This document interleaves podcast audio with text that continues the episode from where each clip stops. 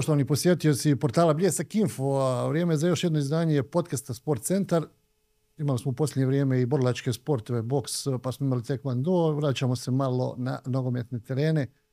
Vraćamo se u Premier Ligu Bosne i Hercegovine. E, naš gost danas večeras e, Denis Ćorić, e, šef struke ekipe Goška iz Gabele. Mogli ste vjerovatno pročitati u medijima, u štampi, da već karakterišu kao jedno od ugodnijih iznenađenja ove sezone ili u dosadašnjem dijelu sezone. Naravno, pričat ćemo o najvažnijoj sporednoj stvari, pričat ćemo o sezoni, pričat ćemo o karijeri, šta je to prošao naš gost za početak, Denise.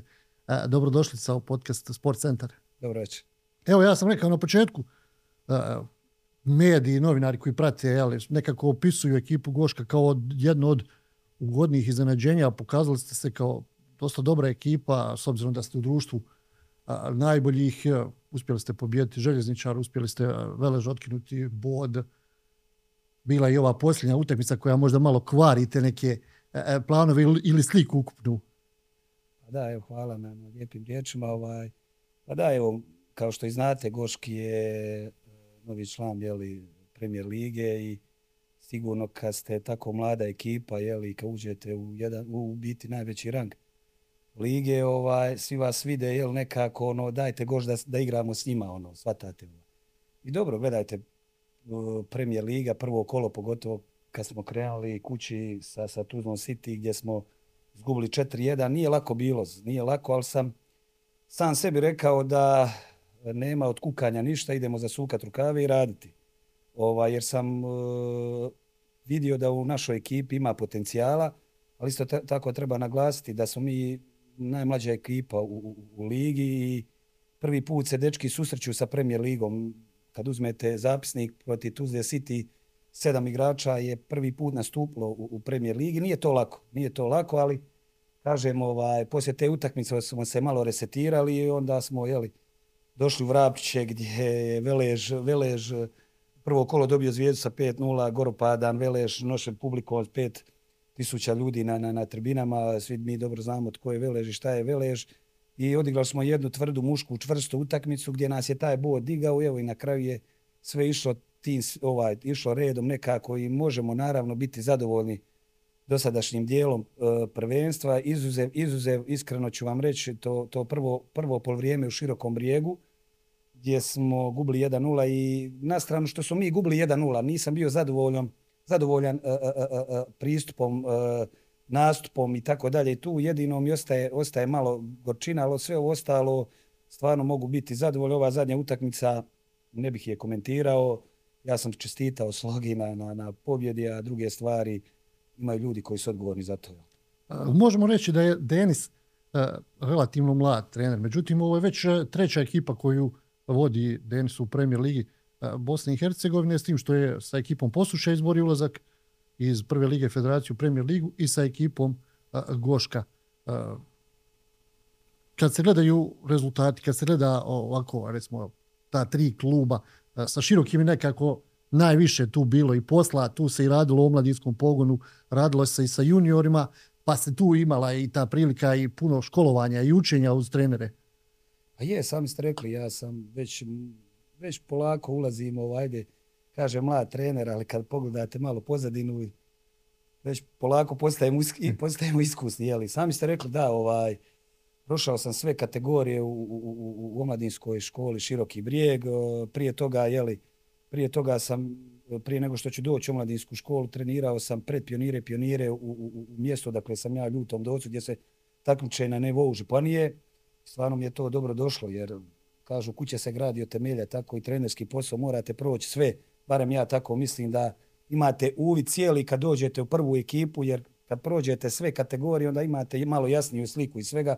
I kažemo da sam e, u omladinskoj školi sve kategorije prošao, gdje sam najviše se zadržao s juniorima četiri godine, gdje smo imali stvarno strašne generacije, uspješne, uspješni momaka, gdje od, pardon, od tipa Menala, Lončara, Juričića i tako dalje, malog e, Marića i tako dalje i tako dalje. I redom ovaj slijed taj naravno da ide da idete u prvu ekipu.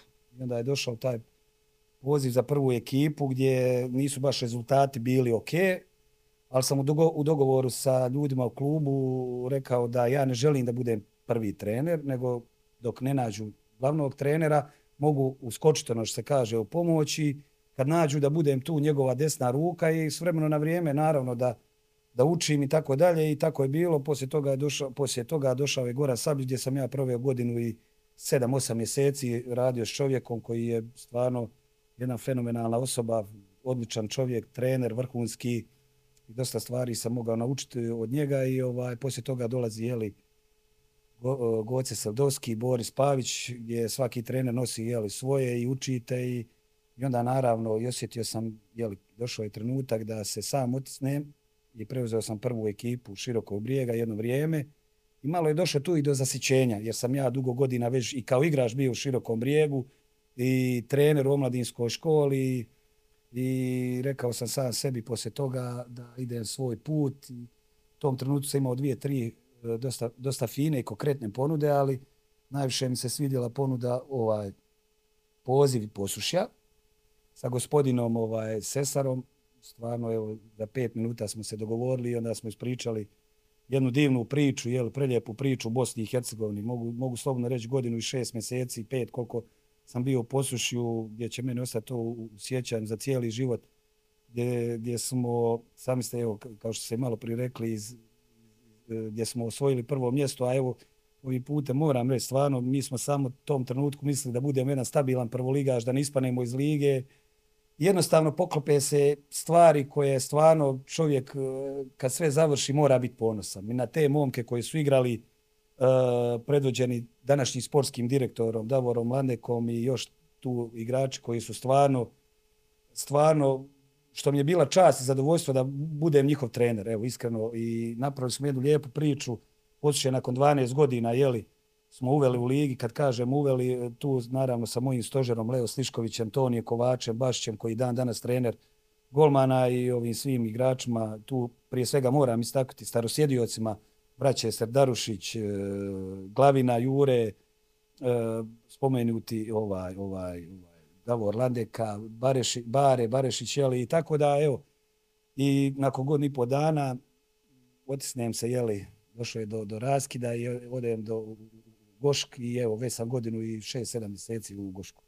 nis, nisi imao taj, pričam ovako, jel, taj problem prihvatanja, recimo, iako si bio u širokom prva ekipa, pa si tu posušje ušao u, u premier ligu, nisi imao problema, nije ti predstavljala problem činjenica što preuzimaš klub koji je unižen rangu takmičenja? Apsolutno, čak uh, kad sam... Iako se spomenuo i te ponude koje su dolazile, da. koje su vjerovatno bile čak, mislim, da, i klubova da. koji su veći rang.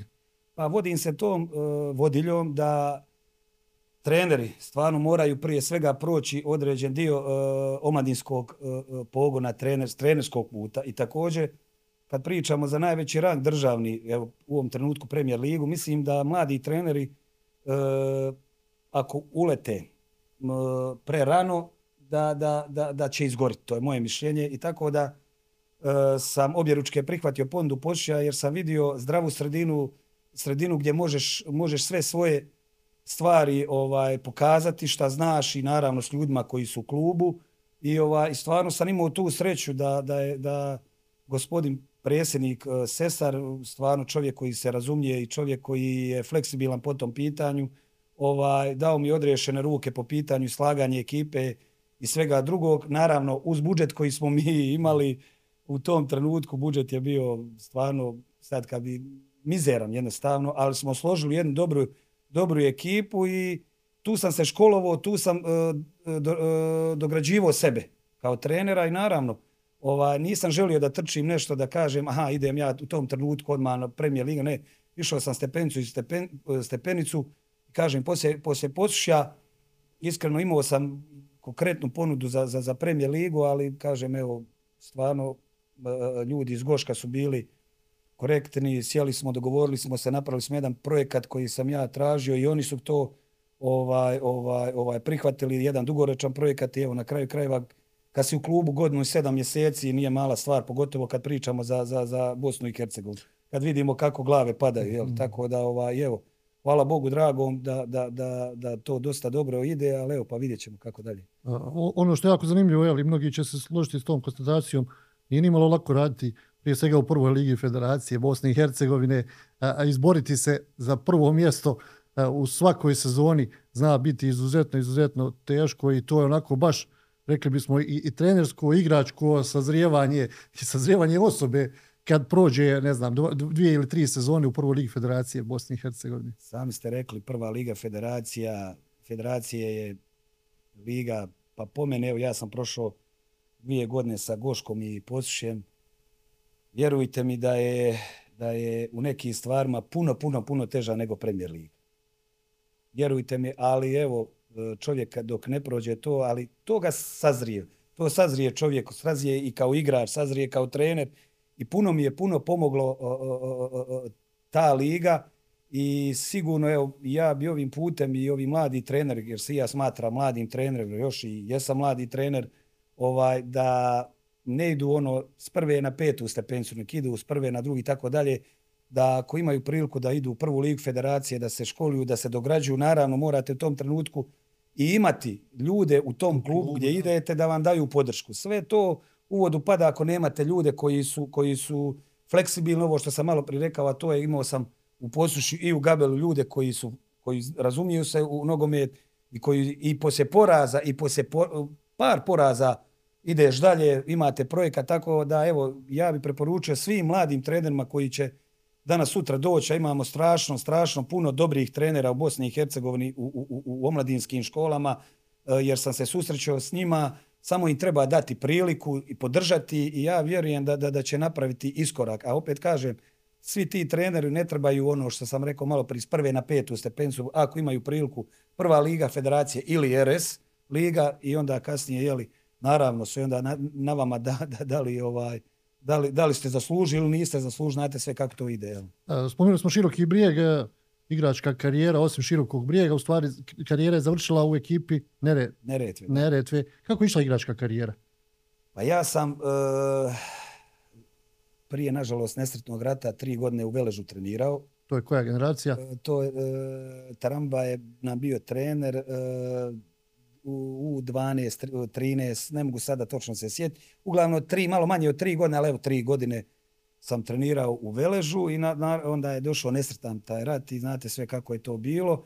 Poslije toga, e, mjesto dakle sam ja ljuti dolac, sa 16 godina sam počeo igrati za prvu ekipu gdje se takmičilo u, u, u prvoj ligi i, i na poziv Franje Đidića, tadašnjeg trenera eh, Cima, koji je bio u, u, u prvoj ligi, isto ovaj, e, sam otišao u CIM, igrao sam tu godinu dana, jedna fantastična generacija gdje sam puno naučio od Franje, eh, puno, puno dobrih stvari i ovaj gdje sam mu iznimno zahvalan na svemu i nakon toga odlazim u Brotnje ovaj, gdje je Brotnje bilo odlična ekipa, znamo svi šta je napravilo Brotnje. E, Brotnjo, ovaj, i, i, i, i tu sam proveo godinu i pol dana, tako nešto, i onda odlazim u široki brijeg gdje sam osam i po devet godina bio. Ovaj, tu su bili nastupi, je li tako, u Evropi? U Evropi nastupi, da. Prva, prvi nastup sa, protiv Kobe Seneca, Sparta, Prag, sa, protiv Karol Poborski, koji je tada bio najbolji, najbolji igrač Evropski, Evropskog prvenstva 96. Tek tada sam vidio gdje smo mi e, e, na odnosu na evropski nogomet. Kad sam se susreo sa tom ekipom protiv, protiv Sparte i Praga, koliko mi zaostajemo još za, za, za na tim nogometu i nakon toga odlazim Zrinski, posle Zrinskog ponovo Brotnje, pa sam otišao u Drinovce gdje su igrali prvu ligu gdje je gospodin Sveto Gađo napravio jednu fenomenalnu ekipu.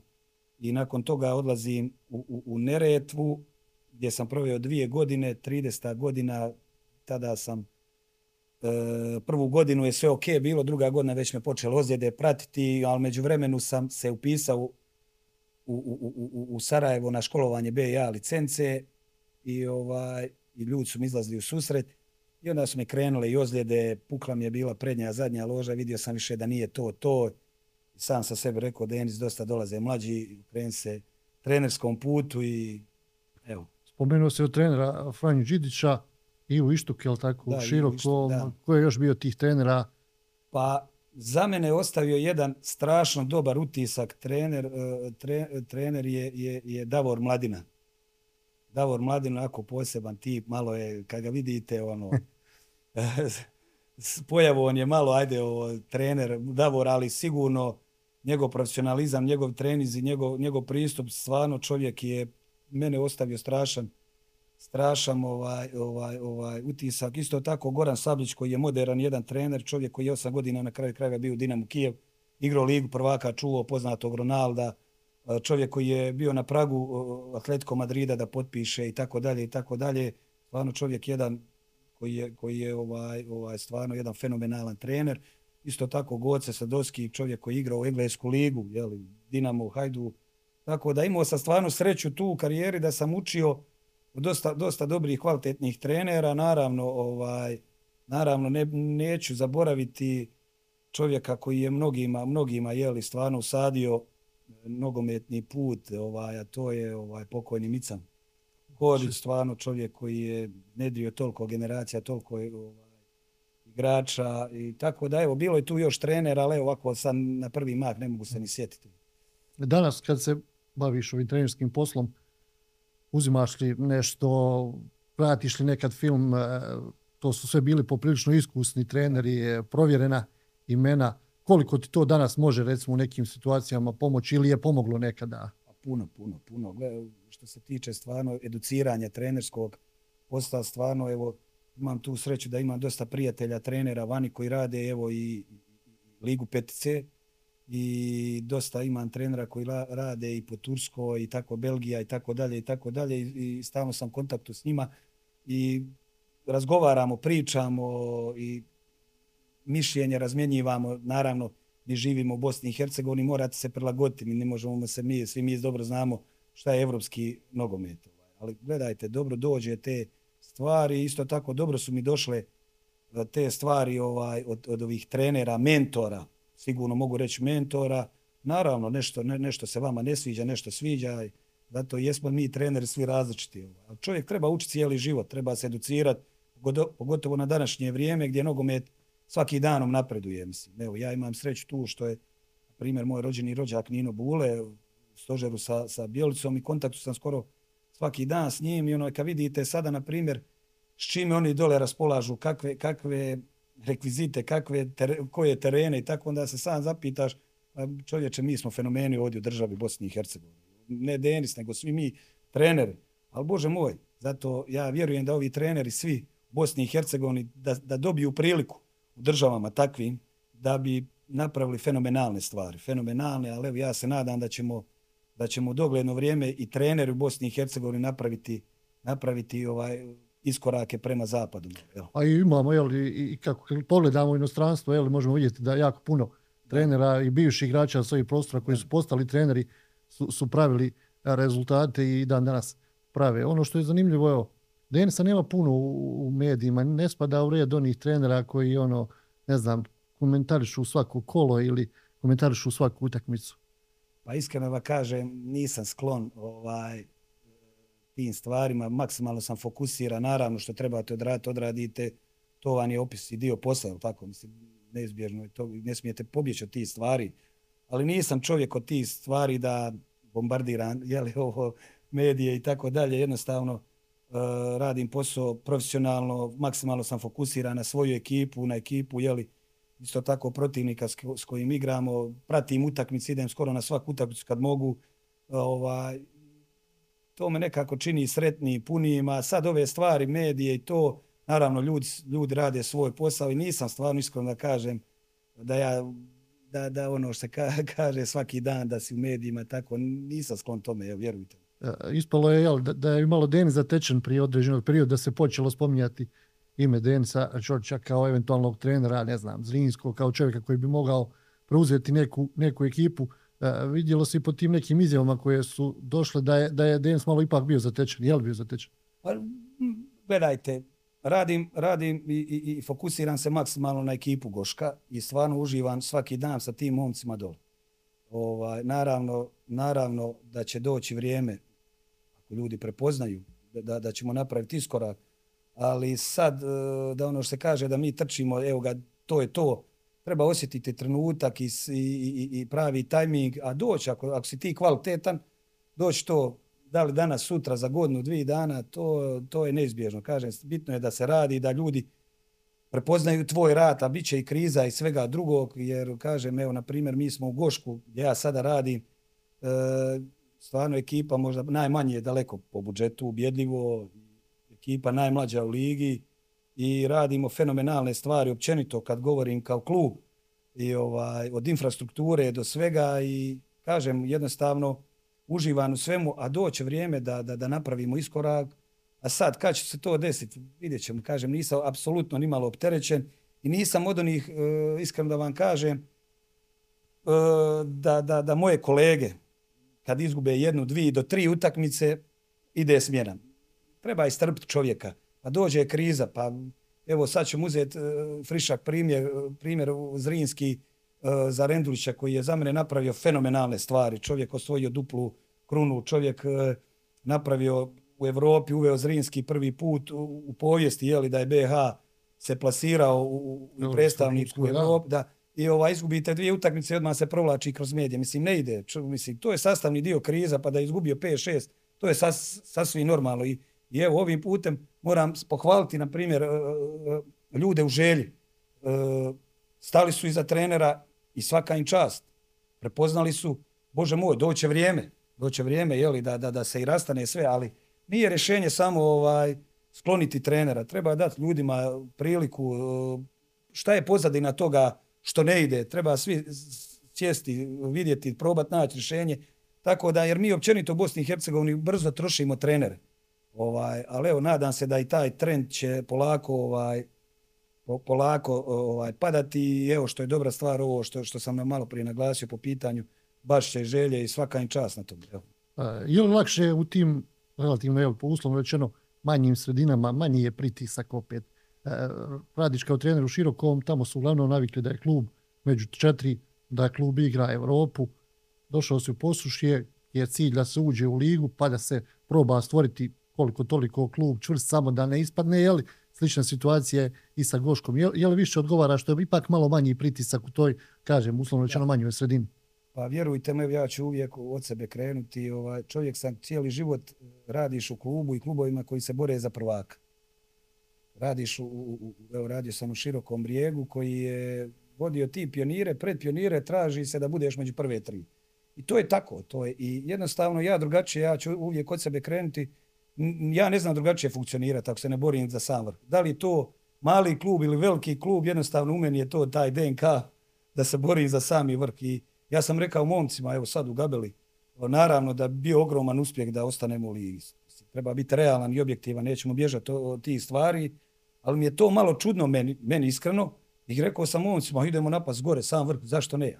To je tako i ja sam cijeli život u tome i volim se boriti za sami vrh, i sad vidjet ćemo kako će to biti. Ali, a, a apsolutno pritisak. Ja kao trener, iskreno da vam kažem, ni u jednom trenutku gdje god sam radio, ne osjećam nikakav pritisak. Stvarno uživam, da li to je klub od 100.000 gledatelja, da ima o, milion gledatelja, ona ima svojih simpatizera ili tako dalje, ili da nema, ili da nema, jednostavno uživam. Odabrao sam taj put, odabrao sam taj posao i jednostavno ako prihvatite takve stvari, bit će i vama lakše. Malo nekih uzora, kada su u pitanju evropski treneri, obično ne znam, posljednjih godina ljudi kažu, ono, kao klop igra, ne znam, neki rock and roll, nogomet, pa je bio, ne znam, iz Engleske ovaj trener, iz Engleske ona, iz Njemačke ova, iz Španije ovaj trener, koji su nekako, pa nećemo reći, mijenjali malo taj tok evropskog nogometa, ali u jednim, jednim dijelom jesu i neki način razmišljanja i utakmice su ipak malo drugačije. I... Sigurno, evo, kad vidite Guardiola da je promijenuo sigurno nogometu, ne u Europu, nego u svijetu. Sigurno Guardiola je digao ljestvicu puno, puno gore i ja ga smatram jeli, ova, jednim od najboljih trenera, ali dobro, Guardiola Ali dobro, opet njemu kažu, evo, ja, ako je imaš, potrošio si, jel? Gledaj, tu i trustanete i kažem, hoće ovog igrača, ko košta 150. Mislim, opet, gledajte, stvarno, čovjek je fenomenalan i ono, ali iskreno, ja sam, ja volim i, i, i, i nemam nekih uzora, uzora trenerskih, ali volim, volim Klop, volim Ancelotija, volim Ancelotija, njegov ovaj, i tako ima još to u par trenera, ali kažem, maksimalno sam, gledam sebe ja kao ja da izradi, ova, izgradim sebe. Znači, a normalno da gledaš ove, ove, ove velike trenere i tako dalje i uzmaš od njih i odbacuješ neke stvari i tako dalje, ali kažem, jednostavno sam fokusiran uh, uh, da hoću da bude Denis, prepoznat Denis je to, to, to je napravio Denis, to svatate ovo, ali kažem vam, ovako u, u Evropi, svijetu mi je nekako Ancelotti i, i Klopp, ono, volim njihov stil.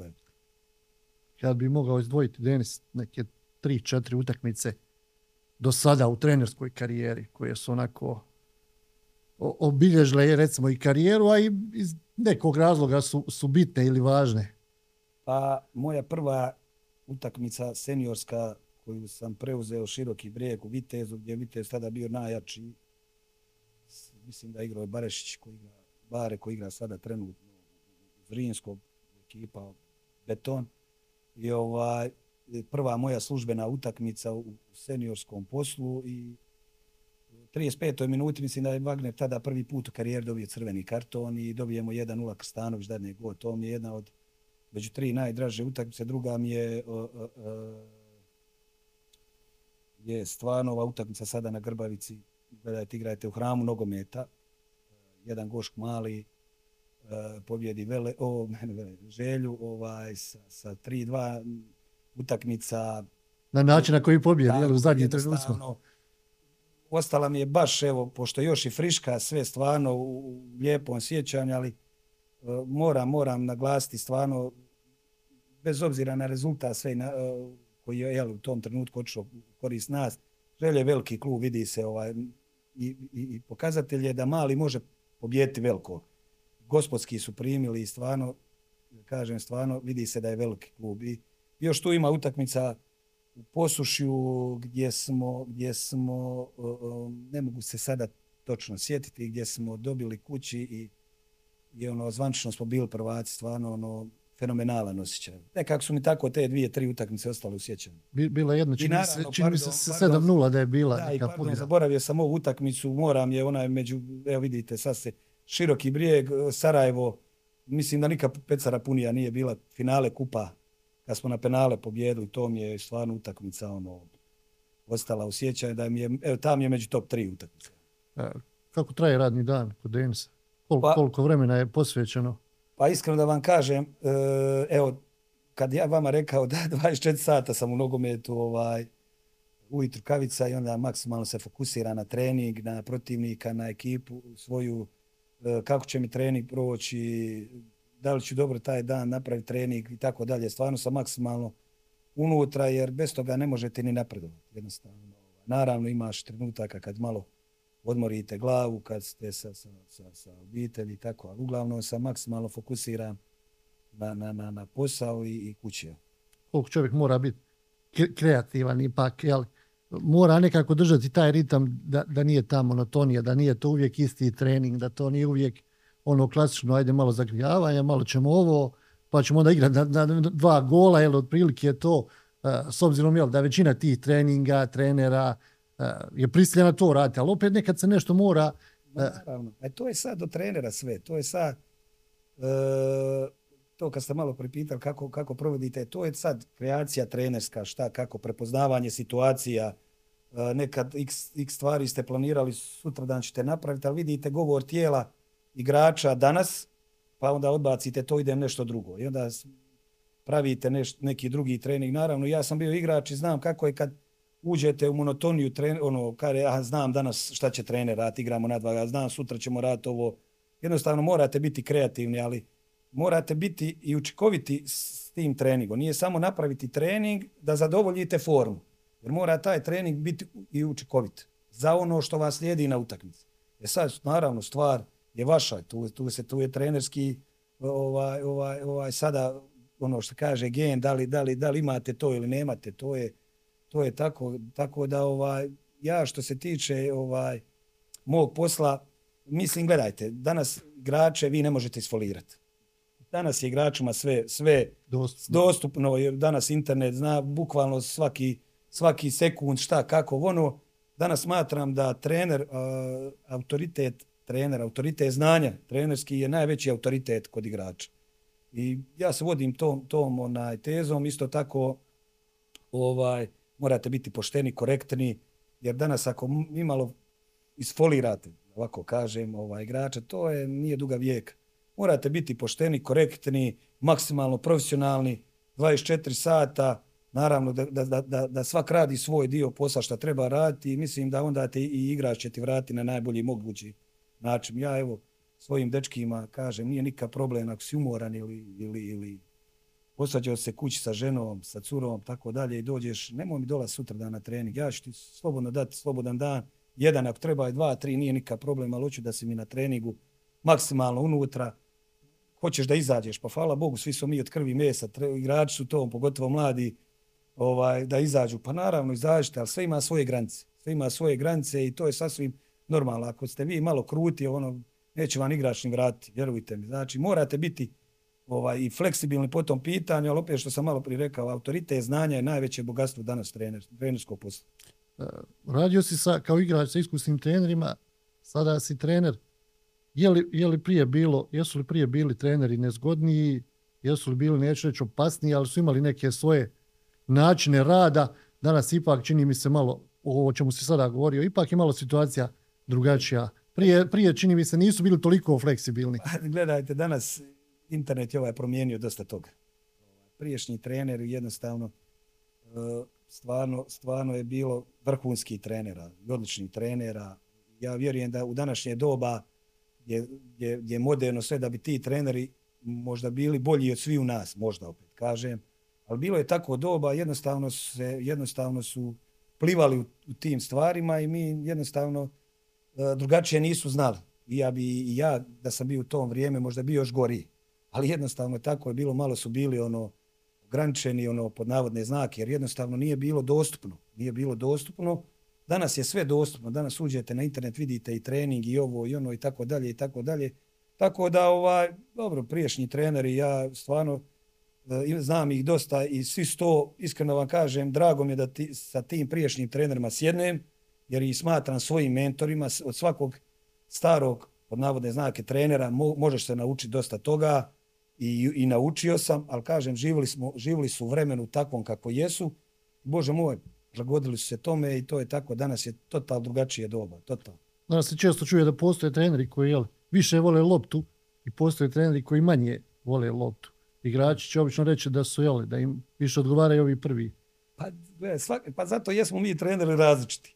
Zato jesmo i neka smo, neko ima, neko ima taj stil, neko ovaj, je sad, kažem ti, igračima, ko će ugoditi igračima? Uvijek će naći neku manu, ali dobro, ovaj, zato kažem, dobro, svaki trener ovaj, radi svoj put, svoju viziju ima i treba to poštivati. Ne bi valjalo da smo, da smo svi isti. Bolje je da smo svi različiti, ovako pa pričali smo tim nekim e, dragim, lijepim, finim utakmicama koje su obilježile karijeru, obično bude i oni drugih koje čovjek bi, bi zaboravio iz nekog razloga ili koje su bile na ovaj ili na onaj način, jel, e, ružne, jel, bilo kod Denisa takvih i kao igrač kao trener, ne znam, utakmica.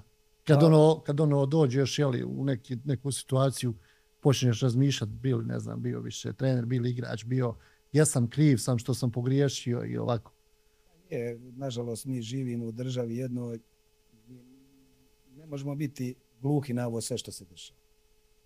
I ova, ja se nadam da će naš nogomet ići prema onome, jer imamo stvarno sredine, e, sredine, e, evo krenću od Mostara, Tuzle, Banja Luke, Sarajeva, Zenice, to sve sto klubovi giganti, mogu, mogu slobodno reći. Ova, I nadam se da će naš nogomet ići u pravom smjeru, jer imamo sve, sve ovaj ovaj ovaj reference da budemo sigurno na, u prostoru bivše Juge među gore top 2 3 ovaj lige. Sigurno a sad kažem ti nadam se nadam se da će da ćemo ići ka tome.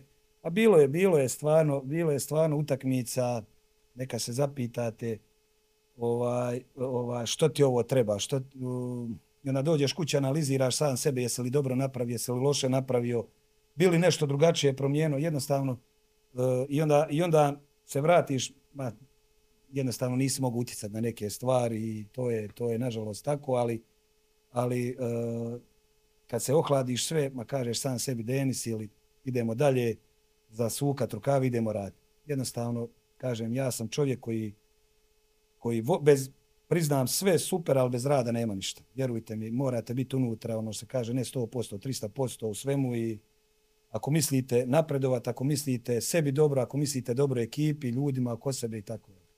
Treneri s ovih područja, prije svega mislim na Hercegovinu, su poznati kao treneri koji lako planu, jel to tako kod nas, kod nas kaže, e, Denis je relativno mlad trener, ako kad gleda pojavu, on čovjek bi rekao, još se može baviti jel, nogometom. E sad, kad dođu u situaciju, ne znam, da igrač na treningu, neću reći folira, ali da to ide poprilično sporo, da se ne, da na utakmici ide poprilično sporo, dođe li Denis u situaciju da kaže ono, a daj da ja uđem, ja bi bolje izgledalo. E, pa je, je, sigurno je, ali iskreno vam kažem, e, nisam od onih trenera koji plane i tako dalje. Naravno ima situacija na utakmici gdje to je sasvim normalno. To je sasvim normalno, ali volim smireno saslušati, pogledati, vidjeti šta, kako, šta me najviše, sad kad ste to ovaj, spomenuli, kroz trening, kad mladog igrača, 17, 18, 19, 20 godina, tjerate da trči. Ja to ne mogu gledati. Možeš zabiti sam sebi dva autogola, tri, nije bitno. Možeš deset krivi pasova da, ali ne može se desiti da tebe te, trener gubi ti glas i gubi energiju da, da te tjera da trči. To ja ne mogu zamisliti. To jednostavno neću dopustiti. To mi je ono, to, na to sam baš ona, alergičan ono, i, i, i tu. A ovo ostale stvari, naravno, i gledam da, da svaki trening, trening izvučem e, da, da, da uče ti klinci. Da uče, da uče, pa da uče i ovi stariji. Pokušavam, jer danas sutra, kad odu iz tog kluba gdje ja gdje budem tre... aha Denis me to naučio Denis je ovo ili nije me naučio i tako dalje. Kažem ona jednostavno te stvari me malo ono kao trenera iritiraju ono kod mladih igrača ali evo hvala Bogu nema puno tih koji neće da trče. A, saradnja, saradnja sa stručnim štabom jako bitna. A super super tu je je li stvarno od mog pomoćnog trenera Tome Raguža Tome Jurkovića kondicijskog naravno i trenera golmana, vrlo dobro poznato ime, je li bivšo Jugi, legenda Veleža, je li Velo Pudar. Jedna odlična suradnja, kažem, godinu i sedam mjeseci u jednom klubu u Bosni i Hercegovini je sigurno svaku moguću pohvalu, jer kažem opet, nije, svi mi dobro znamo gdje živimo i gdje radimo. Da nije trener ili da se nije bavio nogometom, koji je sport sljedeći kojim bi se bavio Dejan? Pa tenis mi je nekako ovako, ono, tenis volim igrati na pauzi, na pauzi ovaj, kad je god ovaj, imam priliku igrati sa svojim rođakom, evo, još igračem, tu za City, Dino Ćorića, tu je ovaj Hrvoje Miličević gdje su mi iz istog sela, i ovaj, tu još par dečki, volim igrati ovaj, veliki, veliki ovaj tenis. Koliko se može, koliko se stigne pa, pogledati? dobro, to je već drugi par cipela, ali tjeraju mene da budem, ajde, još ono, bolji, mislim, rezultat je total u drugom planu, ali ovaj, ovaj, sigurno, sigurno, mislim, to su mladi momci, ja se s njima ne mogu nositi, ali kažem, jednostavno volim, volim igrati taj sport i uživam u tom sportu. Ovako od ovih igrača, neko kaže Đoković, neko kaže Nadal, neko kaže Federer. A dobro, Đoković je broj jedan svih vremena po meni. Šta je čovjek napravio, zašto govorim, čovjek je došao s Balkana, svi mi znamo kako su mi malo pocijenjeni. Da je on sad Englez tamo ili ne znam, nije Amerikanac, znamo mi svi šta bi bilo, ali stvarno Đoković je za mene broj jedan. Kako se odmara, da se pričali smo o tim vremenu koliko se provede na, na trening uz ekipu, pored ekipe, uz nogomet, koliko se uspije pronaći, pronaći vremena. Pošto ja, do, pošto ja, pardon, pošto ja dolazim iz mjesta gore, dolac, svi mi dobro znamo šta je Mostarsko blato. Naj, najviše volim ujutru posle kavice malo prošetati. Stavim slušalci, razmišljam o treningu, razmišljam o stvarima, razmišljam o utakmici. Šta je dobro bilo, šta je loše bilo i to me nekako puni, to me resetira, to me ono, jednostavno imaš svoj mir.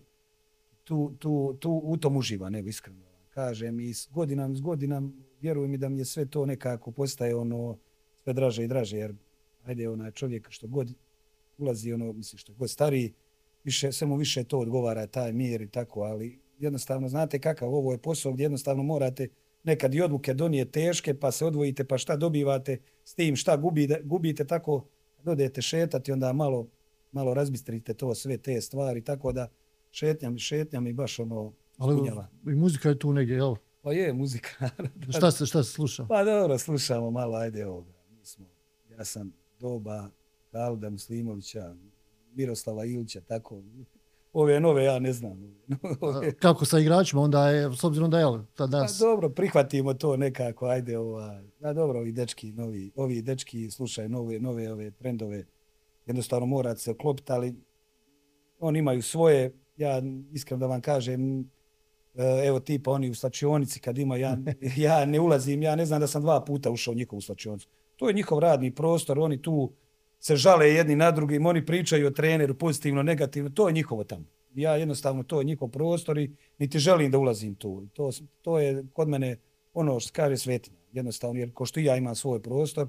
Tako da, ovaj, naravno, ove muzika i ovo, e, samo zija kad oni ove pjevaju nove pjesme. E, kad se priča o trenerskom poslu, bilo kojem sportu, odmah se jel, spominje i, i dio porodice, odricanja, osoba nije trener, jel, muš, nije bitno, e, nije kući, često putuje, često treninzi, a opet je jako važna i ta podrška.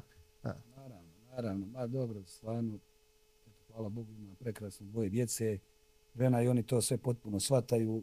Šta je najbitnije što ja svoj posao ne donosim kući.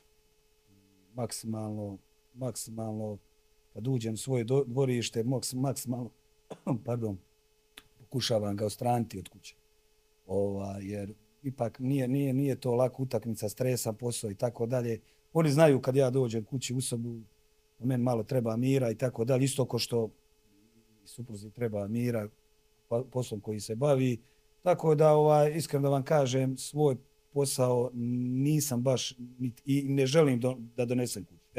Kušavam total to van, van onaj. Djeca koliko su zainteresovani za sport? O, mali je, mali je, baš ovo što tiče nogometa, totalno unutra, mala, ajde, ona je cura, ona, ona nije baš za, za, za, za, za nogomet, ali evo, bavila je se malo odbojko, ona više manje e, škola je tu i to je to jel, neka Denis kaže, možete sve raditi, ali nemojte biti trener.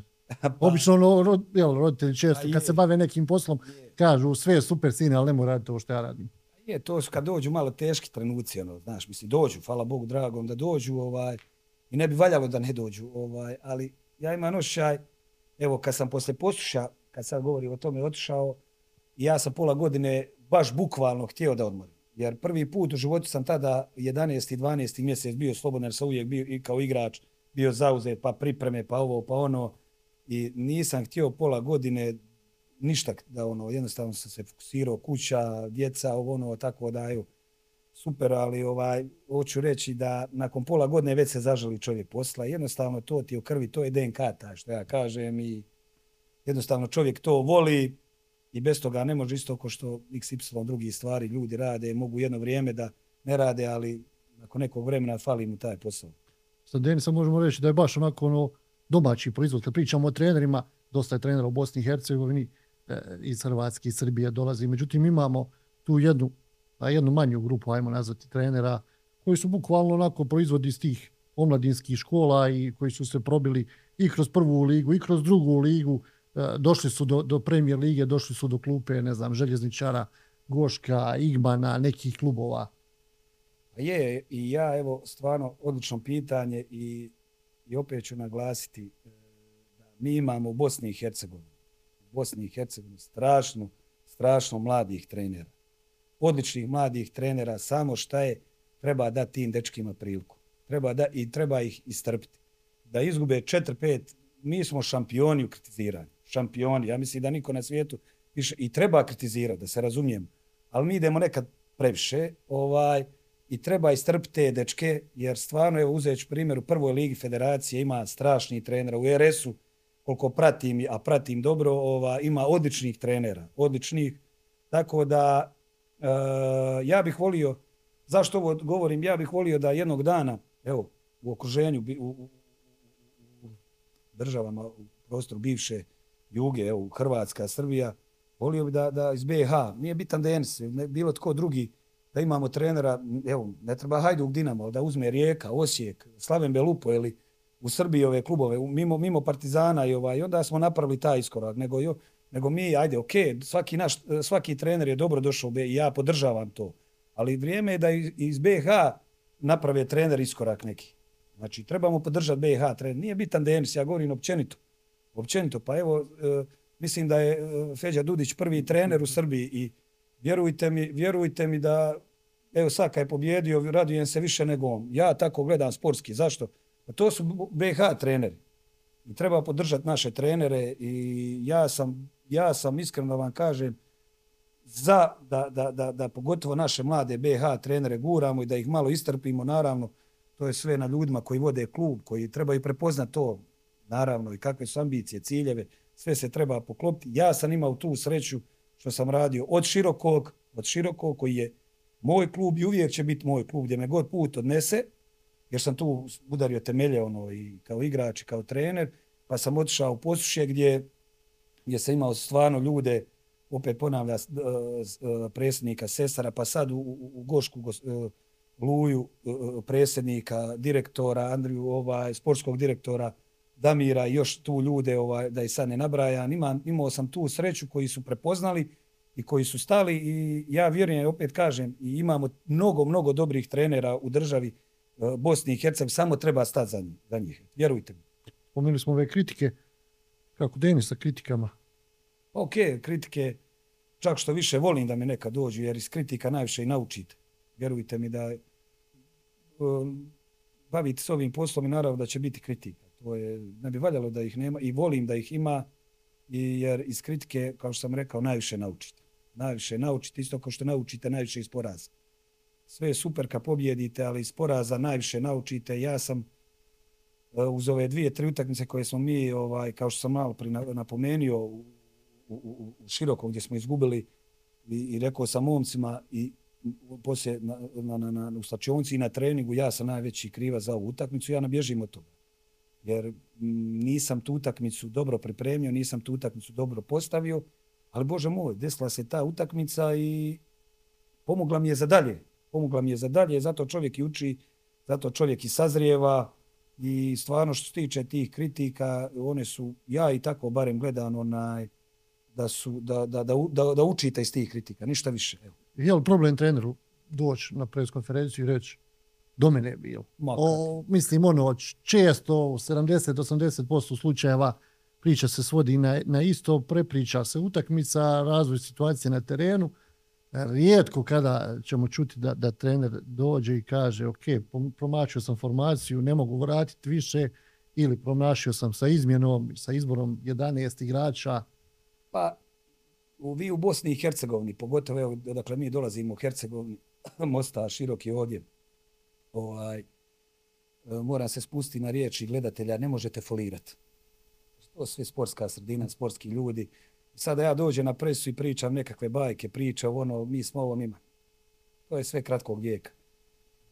Ja nemam s tim problema nikakve, ako sam pogriješio, pogriješio sam, pogriješio takci, pogriješio sam, ali je uh, ali ako ako niste naučili iz toga e onda je nešto nešto nije okej okay. ali nikad od e, neću bježati od e, odgovornosti bože moj dođe i loši rezultati odstupanje s klupe pa to je sve sastavni dio to je sve sastavni dio posla. Ovaj ako niste spremni na te stvari nemojte se baviti ni, ni, ni, ni, ni sa ovim poslom. Tako da ja iskreno da vam kažem barem ja niti volim okolo kole ono pričati, volim direkt reći tako i tako je, kriv sam, kriv sam i gotovo, šta, nema tu nikakve, ali, ovaj, ali isto tako kad pobjedimo, Denis nije pobjedio, to su pobjedili igrači, jer su oni onda najzaslužniji. A uvijek ću stati za svoje igrače i kad izgubimo, uh, oni nisu izgubili, nego sam ja izgubio, a kad su pobjedili, oni su pobjedili. Ali ja znam da ti dečki će dati sve od sebe i kad izgube, i onda možemo jedni druge slobodno pogledati u oči. Što je najbitnije od svega je li trener već afac ako, ako sam podnese ostavku ili, ili ako je, ne znam, kad, kad dođe jel, da, da dobije otkaz? Šta, šta je, šta trenera jača? Je, je, je li ga jača ta činjenica da je on u jednom trenutku sam odvukao crtu, bez obzira, ne znam, je li bio dobar rezultat, loš rezultat, da je shvatio da nešto ne funkcioniše, pa je podvukao crtu i rekao, e, dosta, neću više, podnosim ostavku bez obzira na sve, ili kad, ne znam, ide srlja, pa ono, na kraju više, kad, kad svi kažu, ajde više vrijeme da ide, da trener. To sve zavisi od situacije, kakve su, šta se dešavalo. Imaš tu i unutar kluba, van kluba, u kojoj sredini radite. Ja sam imao situaciju, evo, gdje sam podnio ostavku u Posušju. Uh, mi smo ušli u ligu i nakon sedam kola nismo imali ni loš rezultat. Igrali smo fenomenalno ono, sa ekipom koja je bila u prvoj ligi federacije. Nismo apsolutno imali ni jedno pojačanje. I umeđu vremenu mi smo četiri, pet igrača kontaktirali i praktički trebali smo ih dovesti, ali e, jednostavno ljudi u klubu, što apsolutno razumije, nisu imali ni financijskih sredstava, niti su imali e, u tom trenutku mogućnosti da dovedu te igrače. I jednostavno znate kako je iz kola u kolo mene je to cijedilo mene vidio sam da ne ide jer jednostavno htio sam da e, u tom trenutku sam podio ostav da se i oni resetiraju jer nije bitan u tom trenutku DNS. bitan je klub ako smo krvarili borili se da uđemo u tu ligu da prospemo sve od jedan jer sam vidio bez pojačanja ne može se ostati u ligi i poslije toga jeli, ljudi u klubu su E, našli neka sredstva, došli su novi ljudi, ovaj e, ušao je neki novac gdje su se dovale, dovela pojačanja i na kraju se ostalo u ligi. Ali hoću vam reći, u tom trenutku, ovaj, vjerujte mi, ovaj, stvarno, stvarno smo igrali dobro i, i, i nije to toliko crno bilo ono, na, na tablici i sve, ali jednostavno kažem, ljudi koji su vodili klub nisu imali, nisu imali jednostavno sredstava da dovedu te igrače koje sam ja htjeo I ovaj, ajde, kaže, a bio sam stvarno isjeđen toliko posla, toliko ovaj, utakmica, jednostavno sam dao ostavku za dobrobit kluba. Na kraju se ispostavilo da je ok. Meni su poslije toga ljudi govorili, pa zašto Denis, ono, pa nije bitan Denis u tom trenutku, bitan je klub. Proće to sve u životu, proće, evo. Kažem i ovaj, tada je Poše i ostalo, govorim za Poše gdje sam, gdje sam imao ja tu situaciju. Tako da pričam o tim, otkazima, sve zavisi, sve zavisi od situacija nekada. Kaže, nekad prepozna trener, nekad trener konta da može izvući još, a to ne je sve dublje i dublje. Sve stvar, kažem ti, šta, kako, šta je pozadina onaj, toga svega, jel? E, spomenuo si neki na početku razgovora ove licence, kakva je situacija, školovanje? Pa ja sam se sve prošao moguće licence, BA, profi, gdje sam e, pet godina, jel, se školovo, eto, i na kraju stažirao sam 14 dana u Zvijezdi, da sam imao sreću da radim stvarno u jednom klubu kao što je Crvena zvijezda, da ide na stažiranje i um, škola kao škola, gledajte, ne možete vi ovaj e, e, danas jeli, raditi bez licence, to je, to je sasvim normalno, ali e, licenca ti je ta, to iskustvo trenersko, školovanje trenersko, možete vi imati C licencu, a, a, a, a, jednostavno nemate mogućnosti financirati. BA, profit, to je sve košta. To sve košta, pogotovo današnje vrijeme. Vidimo i sami gdje je to sve otišlo, a vladaš materijom sa C licencom bolje nego onaj s profi. Mislim, ne mora značiti, ali jednostavno čovjek nema mogućnosti. A takve ljude i takve ljude trebamo prepoznavati e, i klubovi, e, savez, svi da ih guramo, jer je to dobro bi za BH nogomet. A što se tiče ovaj, tih licenci, naravno da svaki trener treba se postepeno graditi od C, B, A, profi, naravno da gradiš svoj put gdje te ideš, gdje te, gdje te odnese, jel, trenerski put. Nekad možda na, na klupi od neki od reprezentativnih selekcija. Naravno, naravno ja, ja sam trener ambiciozan i ne bi se bavio ovim poslom da neću voditi najbolje klubove u državi, najbolje klubove u regionu. Da li ću tome uspjeti, vidjet ćemo, vrijeme će pokazati. Naravno, da jednog dana želim sjesti, hvala Bogu, da kakav bi bio ja, ne mi, ne ja, nego mi, općenito svi treneri, morate imati cilj nekakav. A da li ćemo mi doći do toga, vrijeme će sve pokazati, ne treba da kažem, ali treba raditi, treba raditi čovjek, školovati se, educirati, to je to, nema tu šta, ljudi će prepoznavati da li je dobro, da li je loše, to je tako. Denise, hvala lijepo na izdvojnom vremenu, na ovom ugodnom razgovoru. Puno sreće, naravno, u nastavku sezone i u daljoj karijeri. Bićemo u kontaktu, čućemo, pratit ćemo šta se sve bude dešavalo, a našim eh, slušateljima, gledalcima, ljudima koji su na portalu Bljesak Info, naravno, eh, želimo puno pozdrava. Vi ste pratili još jedno izdanje podcasta Sport Centar. Zahvaljujem se naravno našim sponsorima, tu je Leda. Zahvaljujemo se Ivani koja je tu radila, eh, a sve ovo snimala. To će naravno kasnije biti i posloženo, a mi se čujemo nekom drugom prilikom. Do tada puno pozdrava.